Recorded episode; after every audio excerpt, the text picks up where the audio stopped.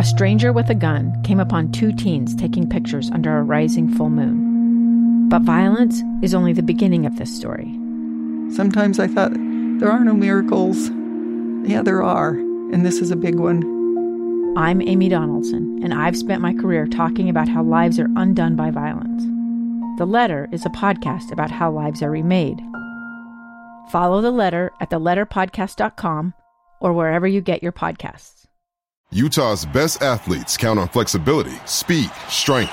And the Jazz pick up their 22nd assist. So they count on University of Utah Health. Real Soleil puts this game away. And so can you. Leading doctors, a world-class environment, award-winning innovation, care to be great. 14 unanswered by the Utes. University of Utah Health, caring for Utah's best and yours. Schedule your appointment now at uofuhealth.org slash care to be great. Well, welcome into another Rival Insider edition. This is week two of this little little thing that Mitch Harper and I decided to do. I'm Michelle Bodkin, your Utah Utes insider, and of course, the guy on the opposite side of the rivalry is is Mitch. Uh, you know how how are things going, Mitch? Going great, Michelle. Uh, week one of college football was entertaining, and uh, week two, I think, is going to be uh, even more eventful. So I think that uh, it'll be a lot to unpack today. We'll talk some college football playoff as well, uh, and some of the games that are coming up on the week two slate. So, how about for you? What, how was Florida? Amazing trip. I mean, the only thing that would have been better is a W, but at least it was a good game. It was a good showing. Uh, I think Utah walked away and impressed a lot of people, but I think Florida also impressed some people, which is not a terrible thing to have happen in week one. So, do you think though it was a missed opportunity for Utah? Because you know they were so highly rated, number seven. Uh, because I mean, Scott Mitchell on Unrivaled yesterday, he was teeing off on, on Utah. Utah missed the opportunity. Yeah, I. You, for me, it's a little bit more of a wait and see situation. Like, I mean, a win would have been better. Like, I can't cut and dry it any more than that. Like, a win would have been better. Uh, if you can't win, a close loss is good as long as you take the things that you learn from that game and actually get better. So, you know what? When USC rolls around, if we're still seeing, you know, bad tackling and, and some of that kind of stuff, uh, not not being consistent in the red zone like we saw in that game, then I think there's reason to be a little bit upset and concerned and wondering what the heck's going on uh, you know, a, a first game and especially a first game in that kind of environment against that kind of team. I kind of expect some things to go wrong and I expect it to not necessarily bounce their way. But as long as you played hard the entire 60 minutes and you had a chance to win it, I'm good with that for now.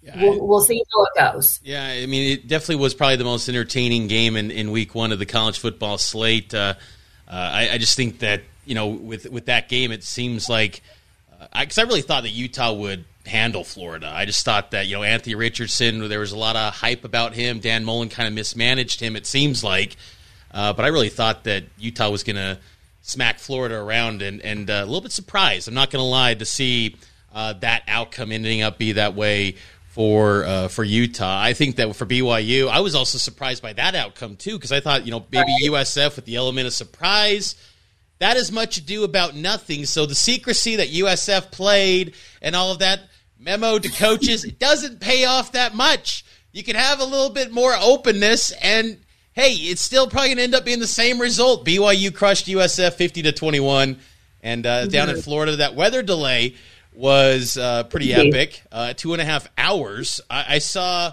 oh. I, I saw the uh, uh, they USF had a team DJ, and I think I also saw BJ Daniels, uh, the former USF quarterback. He was like lining that uh, DJ up. It was a it was a fun event uh, for BYU. They uh, pretty much laid it on USF, who's a bad football team. I mean, I, I would be surprised if USF ends up winning two football games. I thought they had better athleticism than their outpouring would show, but nonetheless, BYU handled the Bulls, and uh, away they go. Uh, I mean, it was an exciting week one. Uh, week two is going to be even more exciting for BYU. It's going to be less exciting for Utah, uh, but it But for Utah, it's a great time, I think, to take a step back, focus on some of those fundamentals, focus on some of those things that were exposed in that Florida game, uh, and just make sure that you're working on it and getting it better so that you're better prepared the next go around. Uh, BYU is going to get tested this week. Uh, they're they're going to get their first big test. What what do you expect to see in this game? Yeah, BYU Baylor, uh, top 10 opponent comes to Provo. Baylor's number nine in the nation, BYU number 21.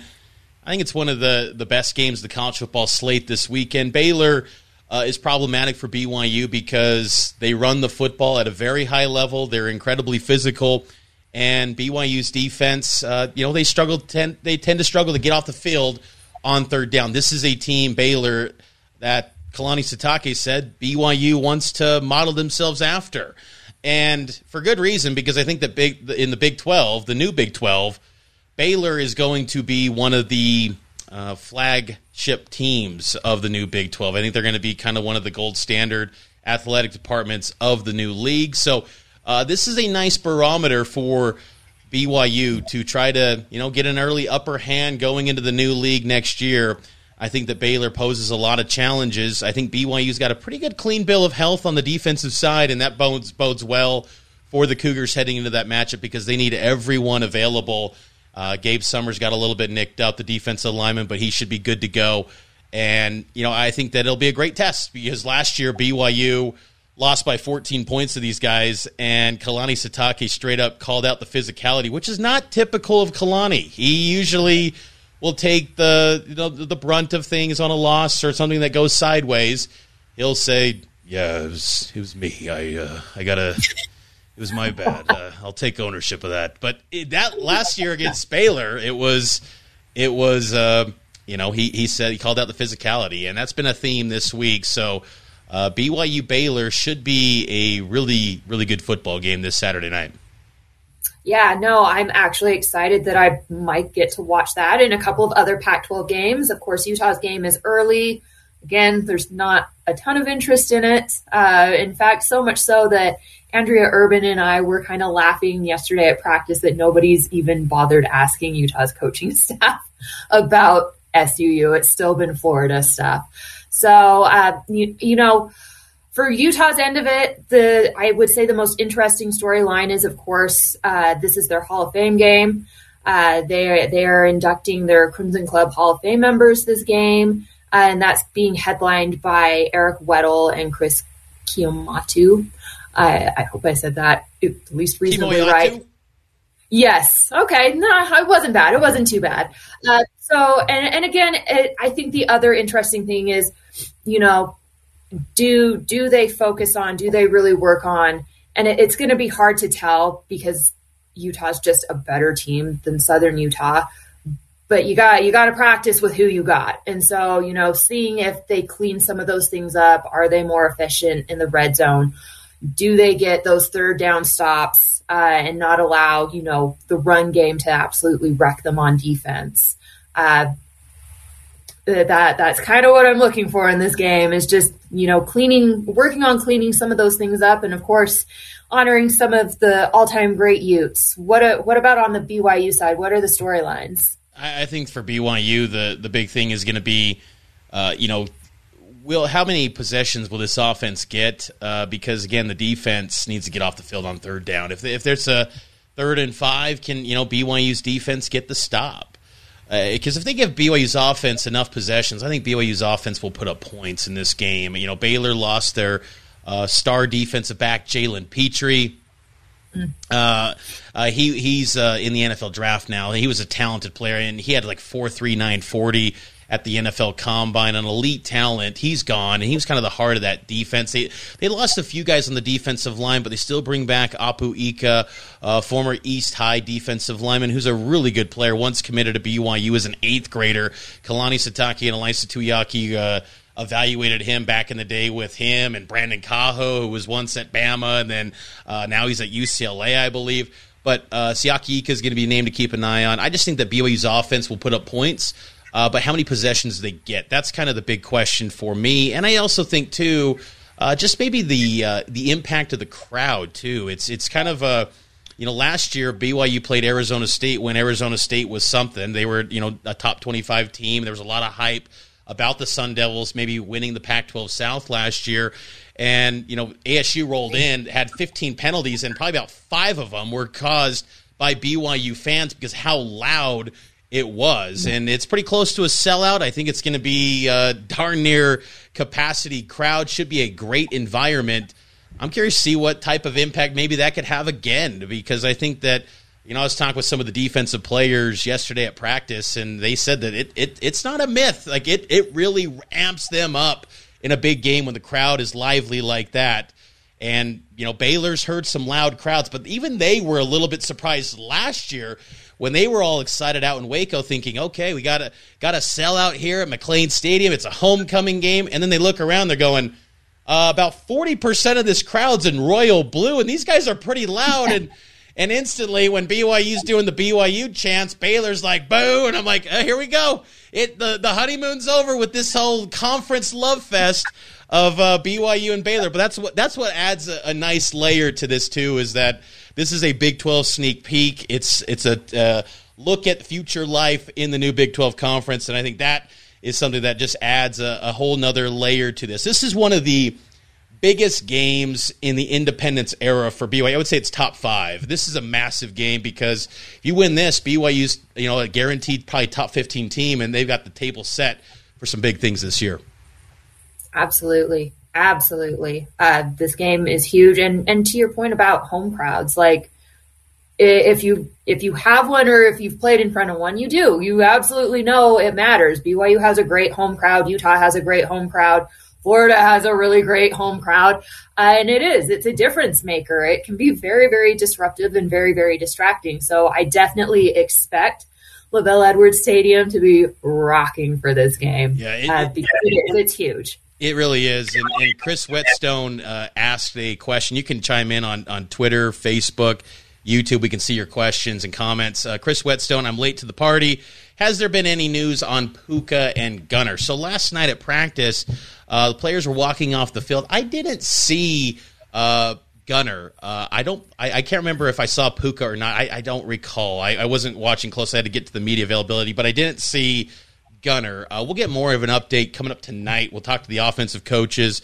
Even Kalani noted Wednesday would probably be kind of the day we'd get a clear sense of where those players are. But yeah, you know, Puka was the guy that got uh, uh, left early after that huge first quarter that he had. He dealt with the uh, a foot injury, ankle, whatever you what it was a lower leg injury, and then Gunnar Romney. Uh, he's he's kind of a game by game situation. He told Jake and Ben on KSL Sports Zone.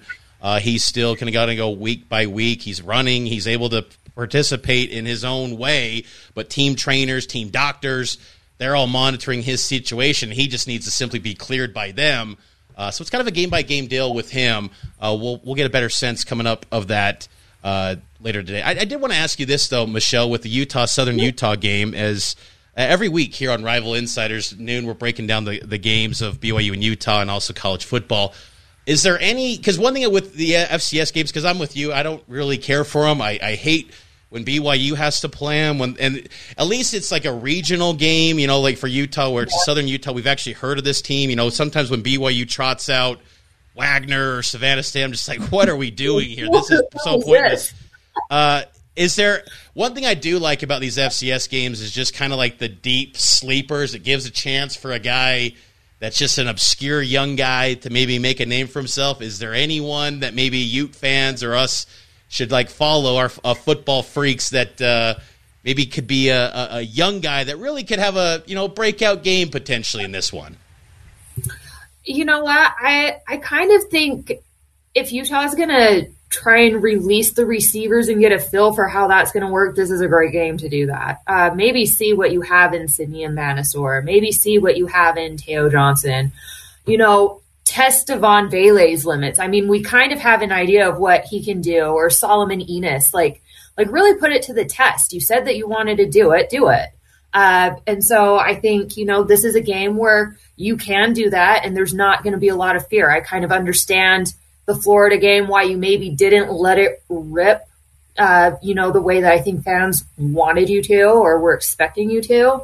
Uh, go with kind of what you know, but this is a great game to get a feel for for that. So I, I would maybe kind of watch the wide receivers. Yeah, I, I, I always just kind of find that element uh, interesting with with these FCS games because it does have a nice proving ground. Because I feel like Utah is it's unlike a, a, Washington State who seems to always drop some random FCS game. It feels like Utah, BYU, they're kind of like FCS proof teams. Like I'm not breaking any sweat. There's like last week Iowa played South Dakota State to a seven to three tilt. And there was no touchdowns. Crazy. Like, like, that's that's just not going to happen with with Utah. Like they, they play an FCS team. Like maybe there's some first quarter struggle. I think there was a couple years back some FCS team got a what scoop and score. I think it was Weber State a few years back. But outside of that, Utah always takes care of business. They'll kick off what eleven thirty on Pac-12 yes. Network, and uh, you'll mm-hmm. be there. Uh, BYU Baylor's eight fifteen. I, I also was curious too with the um, uh, the college football playoff announced their twelve game playoff. How, how crazy is that? We we're out in Florida, and it's like yeah. you know, preparing for these big games. It's like Friday on a holiday weekend. This groundbreaking news, news, happens, and it's like I was just kind of curious too. Like, what do you think of the twelve-team playoff? Because I feel like this has implications on realignment as well. That's why I ask it.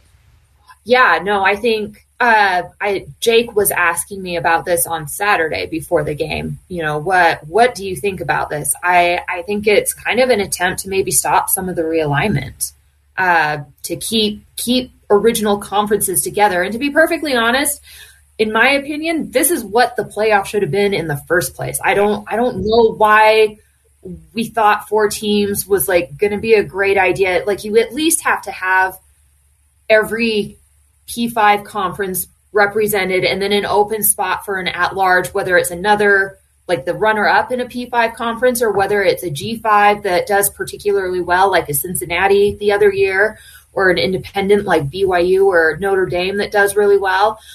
I just don't get like how how do you honestly judge who's the best in the country when you don't have representation from everywhere kind of competing for that. Uh, so I'm I'm glad that they're doing this. I, I think we're going to get a better gauge people have complained, well, some of the games are going to be boring. Well, some of the games are already boring with the four the four team setup. At least now you maybe have a little more of an opportunity for an upset or two. And as other people have pointed out as well, isn't that why we watch March Madness? Like there are a lot of snoozer games through that, but there are some of those Cinderella stories and, and upsets and crazy games open it up so that you maybe get a little taste of that in college football. That's what makes it so fun is the upsets. So I love this. Yeah, I, I I'm so hyped for it too. I think this is this is going to be an awesome uh, thing for college football. I think it's the the biggest thing uh, the sport has ever had. I mean, because honestly, now everyone can say going into a year they might have a chance to maybe play for a national title. I mean, BYU goes into this year and really, there's no chance they're going to play for a national title. They're just not. I mean, maybe if they went undefeated this year, maybe, but then the playoff committee could say, well, you've played uh, only five Power Five teams. This team with one loss from a Power Five league, they've played 11 Power Five teams. We're going to put them in. Like, there's just no path for BYU. And a lot of teams, like Group of Five, and, many in, in the even the Power Five ranks, they feel like there's a long shot of getting to the playoff. And you think about too this past weekend, if there's a 12 team playoff, I don't think anyone is breaking a sweat if Utah lost to Florida because like yeah. you still have everything in front of you. Now it's like you got to win the rest of the way out to get in the playoff because no two loss team ever gets into the thing. And also too, the element of having a home game in the first round. I mean, I think about with our jobs and in the state of Utah in sports, it would be the biggest event in the history of the state of Utah, maybe next to the Utah Jazz playing the Chicago Bulls in the NBA Finals. Like having, you know, Utah play, you know, I don't know, Florida in the college yeah. football playoff at Rice Eccles would be massive. Same with BYU. I mean, it's just the, the playoff will be incredible. And I think it'll also ease realignment. I think it'll also settle the coaching carousel too because so many coaches they're getting fired in October and November because coaches or schools want to avoid having these coaches win enough games to get bowl eligible. I think it settles that down a bit because there's actually a hunt throughout the entire season and I hope that now they move the recruiting signing day back to just February because then you'll have a clean slate in December to focus on the playoff, the chase for the national title, It'll be amazing. Yeah, maybe the secondary bowls will become even more obsolete. That's okay. But uh, I think yeah. that having a 12 team playoff is just going to be uh, absolutely incredible uh, for this sport. And hopefully it can come into play in 2024 and not 2026. But at least 2026, we're going to get a 12 team playoff. It's truly incredible. Yeah, no, I'm I'm thrilled about it. This again, this is how this should have been from the get go when they decided to have a football playoff. Yeah. yeah. Yeah, it, um, it, it, really should have been. I mean, the, the 14 playoff's been the worst thing for college football. It has. I mean, if the 14 playoff has caused realignment, uh, it's caused all these issues. It's caused all this uneasiness. They, they'd be better served, honestly, to have either gone back to the BCS, the two teams set up, or they had to go to 12. It was either or, and yeah, you're going to go to 12 because now you're going to make maybe, what, $1.5 billion per year, and then you distribute that. I mean, the, the big key now will be what does the Pac 12 get? What does the Big 12 get? From a revenue perspective because again if you're Utah and you're Arizona, the border schools, there's no need now to jump to the Big 12 because you're probably it's it's even. It, you all have access, and you'd rather be in a 10 team conference than be in a 12 team or 16 team league because you got better access. I think honestly, the Pac 12 might not expand now because of this move. Like, why add San Diego State another team that's going to be another mouth to feed? Have a 10 team league, go round robin and that's your you know your path to the playoff. I, I think it's it's a massive move in, in, college football. It has so many dominoes that are still yet to play out. It's it's going to be fascinating. Yeah, I, am excited. I'm very excited about this development. Long time coming, should have happened forever ago. Uh, you know, the other interesting thing that happened the other day, uh, a little unusual. We don't normally get these rankings out on on a Tuesday. Uh, but the latest AP rankings came out. BYU moved up a couple of spots to 21 from 25. Utah, of course, dropped, I believe, six spots from seven to 13. Yeah, that's the right math. I'm not the best at math. Uh, do you feel like that movement was fair for both sides?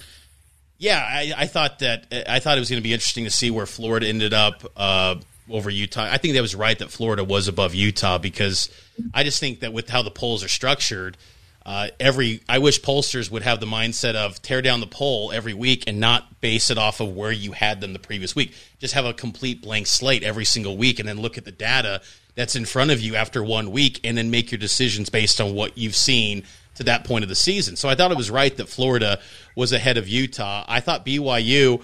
Uh, I, am I'm, I'm stunned that there's pollsters that aren't ranking BYU uh, because BYU is one of the more underrated teams I think in college football this year. They, they played a bad USF team. I'm not saying they should have jumped up significantly there, but.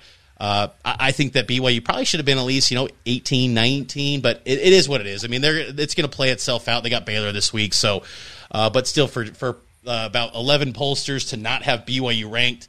Uh, that's a bit laziness to me, and I think that these some of these pollsters need to be reevaluated the way they view college football because they're not doing their homework, plain and simple. But uh, but otherwise, I thought that uh, it was it was fine. I thought Utah's spot was fine too. I mean, I, I just think that uh, uh, for the most part, it's it's it's all pretty much it'll play itself out. Yeah, it's it's a little hard this time of year. It's a lot of guessing and and trying to find the right spot with very little data to work with. Uh, I'm fine with where Utah's at, and, and, I'm fine with Florida being ahead of them. They won the game. Uh, it was a good game. It was a close game. They both played each other very well, and it was competitive. But yes, Florida was the one that came out on top of that.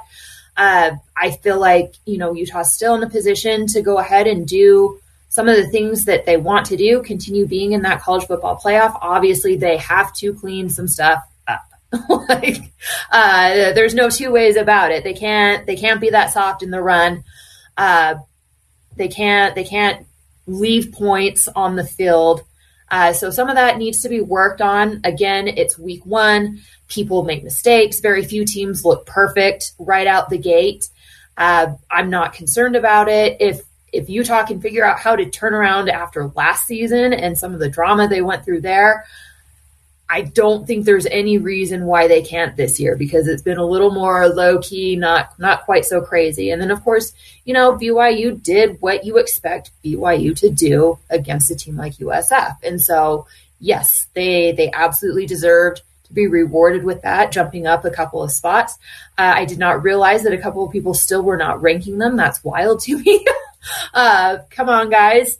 Uh, but I guess at the same time, also not surprising to me because you talk to a lot of East Coast writers and they're absolutely oblivious that anybody plays football out west, uh, which is kind of how you get like a Christian McCaffrey not getting the Heisman when he was clearly the most the best, most impactful player for their team uh, that particular season. Uh, and I know, I know for a fact, people came out and said, "Well, I voted for the other ones because I've actually watched them play. I haven't seen a snap of what Christian McCaffrey's done." So, you know, I, I think yes, you're right. We need to reevaluate who gets to vote on some of this stuff. If you're not going to do the homework, and believe me, it's easy to do. Like anymore, there's highlights everywhere, so you can at least get a general idea of what's going on even if you don't want to stay up, do your homework. like if you're going to vote on stuff, do your homework. Like this lazy stuff got has got to stop because it has created a kind of horrible narrative actually for teams out west and unfair. I think it's unfair. I agree. I, I just think that uh, you know, and I think that that's why I think it was fine that Utah was at, at number thirteen because, like, you know what, reward the fact that they're willing to go out to the swamp, still play there. Utah's still going to be a good football team. I think they're still going to win 10 football games at least this year.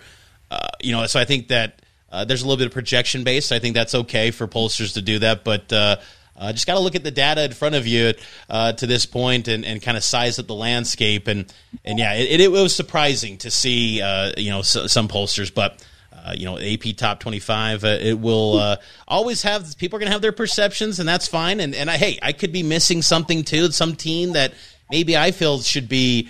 Uh, or maybe should be in, in, the top 25 that I'm overlooking, but at the same time, BYU's got just, they're one of the most experienced teams in college football, top five. They put up 50 points. They've got explosive offense. They got a good offensive line. They got a good quarterback, really good QB. I mean, a, a defense, yes, suspect at times, uh, but uh, they'll have a chance to prove it this week. So uh, they, they'll they'll be in everyone's polls if they win this week against Baylor, and if they bow out and, and lose, then uh, they validate those uh, 11 or so pollsters who aren't ranking them. So well, it'll all play itself out this uh, this coming week.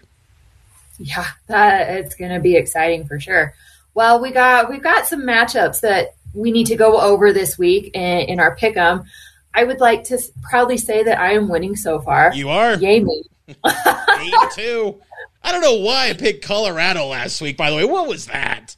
Why did I do that? That was dumb. Anyway, yeah, don't don't inflict that pain upon yourself. Never trust the bus. yeah, that was just dumb.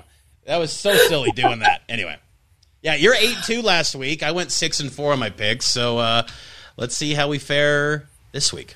This this week, okay. So coming up, we have Alabama at Texas. What do you think?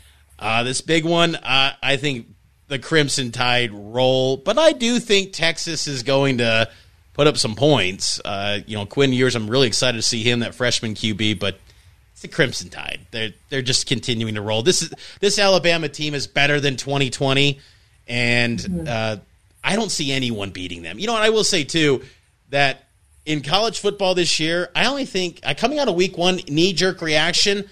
I think there's only two dominant teams uh, you know, Alabama and Georgia, and then everyone else. I think you can make a case. There's a lot of good football teams that on any given Saturday could could win or lose or anything could happen. So uh, Alabama is going to be outstanding. They're going to win this game, but I think Texas will will show some fight, and I think they'll they'll show well. I think uh, well enough, better than. Uh, you know, if they keep it within, you know, less than 17 points, I I, I would uh, call that a win for Sark and the crew. What about you? Yeah, I agree with you. I I think Alabama is just ahead above Texas. I think Texas can maybe give them a bit of a fight, especially earlier in the game. But I, I think Alabama's going to get rolling, and I just don't see that one falling in the Longhorns' favor. Uh, up next, Appalachian State at Texas A&M. Gonna go Texas A&M, uh, but man, App State put up 61 points last week in a loss. They got explosive offense. Could be a little bit dicey for Jimbo's squad, but uh, I'll go gig them. Yeah, again, agreed. I I have Texas A&M in this. I know that App, App State is like the upset kids. They they tend to get someone every year. I think this is just a little bit too big for them. Uh, so I, I don't know how well the, they will ultimately do. against against Texas A&M, but I, I yeah, it's it's A&M all the way. Uh, moving along, we got Washington State at Wisconsin. This is interesting uh, because Washington State's offense, uh, you know, Jake Dickert, they got the quarterback transfer from Incarnate Word. Uh, gosh, I'm drawing a blank on his name all of a sudden. I had it down in my Word. Yeah, he, he, who's the quarterback's name from Washington State? The transfer. He was at. I, I remember his last name is Ward. I can't yeah, think Ward, of yeah. what. Yeah. Anyway, he's this could be interesting. I mean, Wisconsin. You just think kind of start different offenses. Uh, I think Jake Dickert's going to be a really good fit at Washington State. You just wonder what's the future look like for them and realignment. Maybe that simmers down with the playoff, but uh, uh, I'll say Wisconsin. But this could be closer because I'm I'm kind of high on on the prospects of Washington State being a low key sleeper in the Pac-12 this year. Uh, see, and I, I just think Washington State's going to get bullied by Wisconsin. Uh, I, I just, I don't know that they're quite there yet. The they might sneak on someone in the Pac-12. I don't doubt that because I feel like they do that every year. They always seem to get someone. I don't know that they're going to get yeah. Wisconsin. So, uh, let's see. Okay, now this one I think is interesting. This has a lot of implications here. Kentucky at Florida. Yeah, uh, Kentucky. I think I'm going to go with the, the Wildcats here. Will Levis at quarterback. Ooh. I think Kentucky. They don't typically ever beat Florida. They've had a little bit more success recently. They had that long stretch of losing, but uh, I'm going to say Florida comes back to earth. Has a little bit of a uh, you know a lull. They they uh, second game. There's now intel on Billy Napier's team for for Stoops, and, and Kentucky's become a, a, nice football property in, in the SEC with Stoops. I'm going to go Kentucky here, goes into the swamp and gets the win. What say you? You know what? I think I'm going to go Florida on this one. Uh, I think Florida was better than anyone expected. And and granted, the questions were fair, right? It wasn't ever does Florida have talent? Of course, Florida has talent. It was how quickly will they come together? Uh, and obviously, you know, Napier has come out and said that they were lucky to win that game against Utah, and I agree. Uh, and it was going to be that way for whoever won, like to be honest, because there were enough mistakes made by both teams that that kept the other team in, but there were also enough plays made by each team that kept them in. Uh, just, just again, it was a really, really good game. I know that Florida it does not sit well with them going to Kentucky last year and losing. uh, and so I kind of think there's going to be some revenge. I think that win over Utah really gave them some confidence and some swagger. Uh, and again, playing at home, like I, I've never seen anything like that. That absolutely was insane. That was crazy. Uh, and not so much the loudness per se. Like, I mean, I've, I've been to some loud games. That was probably one of the loudest I've been to. It was the choreographed, like, gator chomp that I was just like, I've, I've never seen, you know, 90,000 people in unison do the same thing. And it is, it's incredibly intimidating. Uh, so I like Florida in this one. I, I think, I think they have a little bit of confidence and swagger. And I and I think a little bit of that revenge factor, and we'll see how it goes. Uh, USC at, or excuse me, no, I skipped ahead. Hold on. Before we get to that one, Arizona State at Oklahoma State. I will not make the mistake again of picking Pac 12 over Big 12, as uh, Tyson Michael Ammon Hatch writes. He says picking a Pac 12 team over a Big 12 team is a surefire way to lose. Okay, Tyson, I'll take your advice, and I will say Oklahoma State. Even Mike Gundy this week said the Big 12 has an upper hand on the Pac 12, took a little bit of a shot at the Pac 12. So I think Oklahoma State, they're back to their true form of being an offensive uh, team. Last year with Jim Knowles, the DC, they were more of a, a defensive team. And you saw how Jim Knowles had an impact on Ohio State's defense this past week, an elite DC, but they got Derek Mason still. Oklahoma State wins this one because, again, Arizona State they are just a mess of a team. So I'm going to say Pokes. Yep, I I agree. I just ASU keeps saying the right things, but you just know that on the inside there there's just issues. There's problems there. Uh, and rightfully so. There's just there's just a cloud hanging over them uh, and it's hard to deal with and all the transfers in and out and yeah that, i just know oklahoma state is definitely a better team. Okie state. Okay, now, now we will move on to this one is another, I think, potentially interesting one. USC at Stanford. USC big. Stanford, honestly, how David Shaw still coaching there is beyond me after what I saw last year uh, on the farm. I mean, that Utah game with, with, Stanford, it's like, does Stanford have a pulse? Are they alive? It's like poke the stick at Stanford. Like, how? I mean, they're just terrible. Uh, you know, Stanford offense, I don't trust it. USC's offense, 66 against Rice. I know it's Rice, but uh, their defense looked pretty good too. USC, I'm high on the Trojans. I said going into the year they're going to win 11 games. So yeah, fight on. I agree. I'm going USC, but I think this game might be a little more interesting than people are anticipating. It is a rivalry game. These two don't like each other. Uh, and Stanford has had a bit of luck in ruining USC seasons on occasion, even when they have not been particularly great.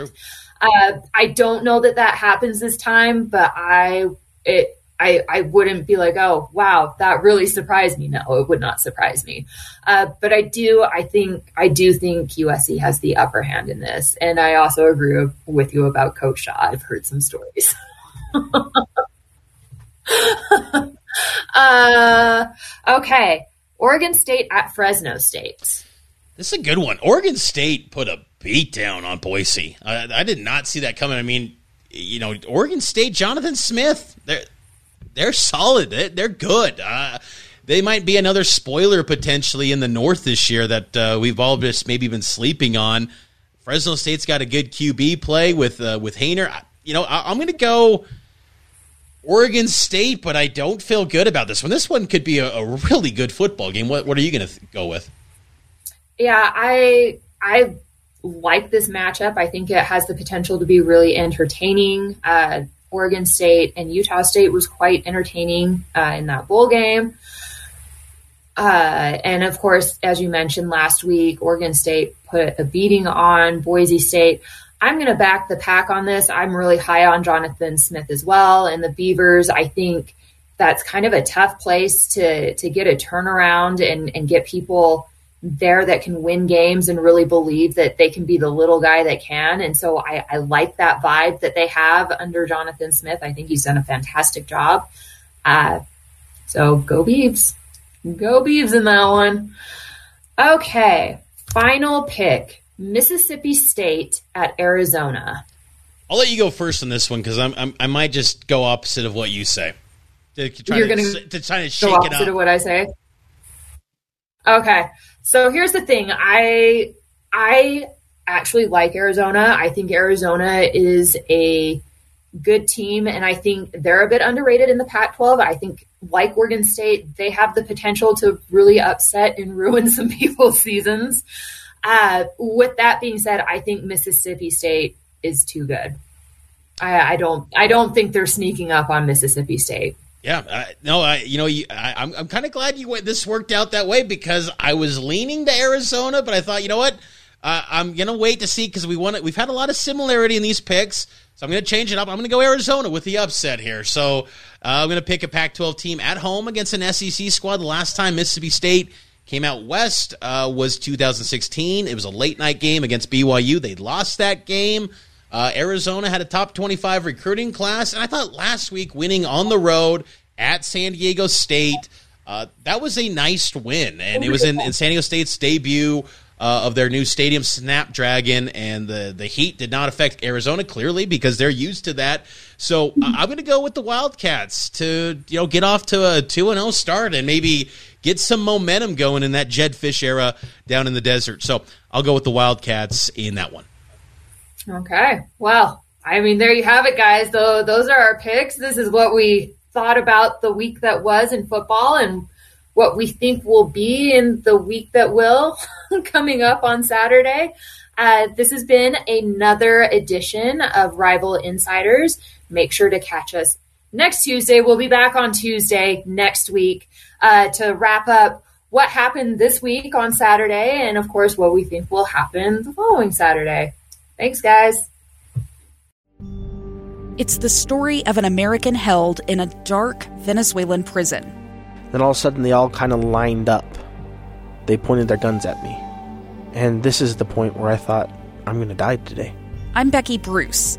I spent a year working on Hope in Darkness, which now has more than 2 million downloads. Find it on kslpodcast.com or wherever you listen to podcasts.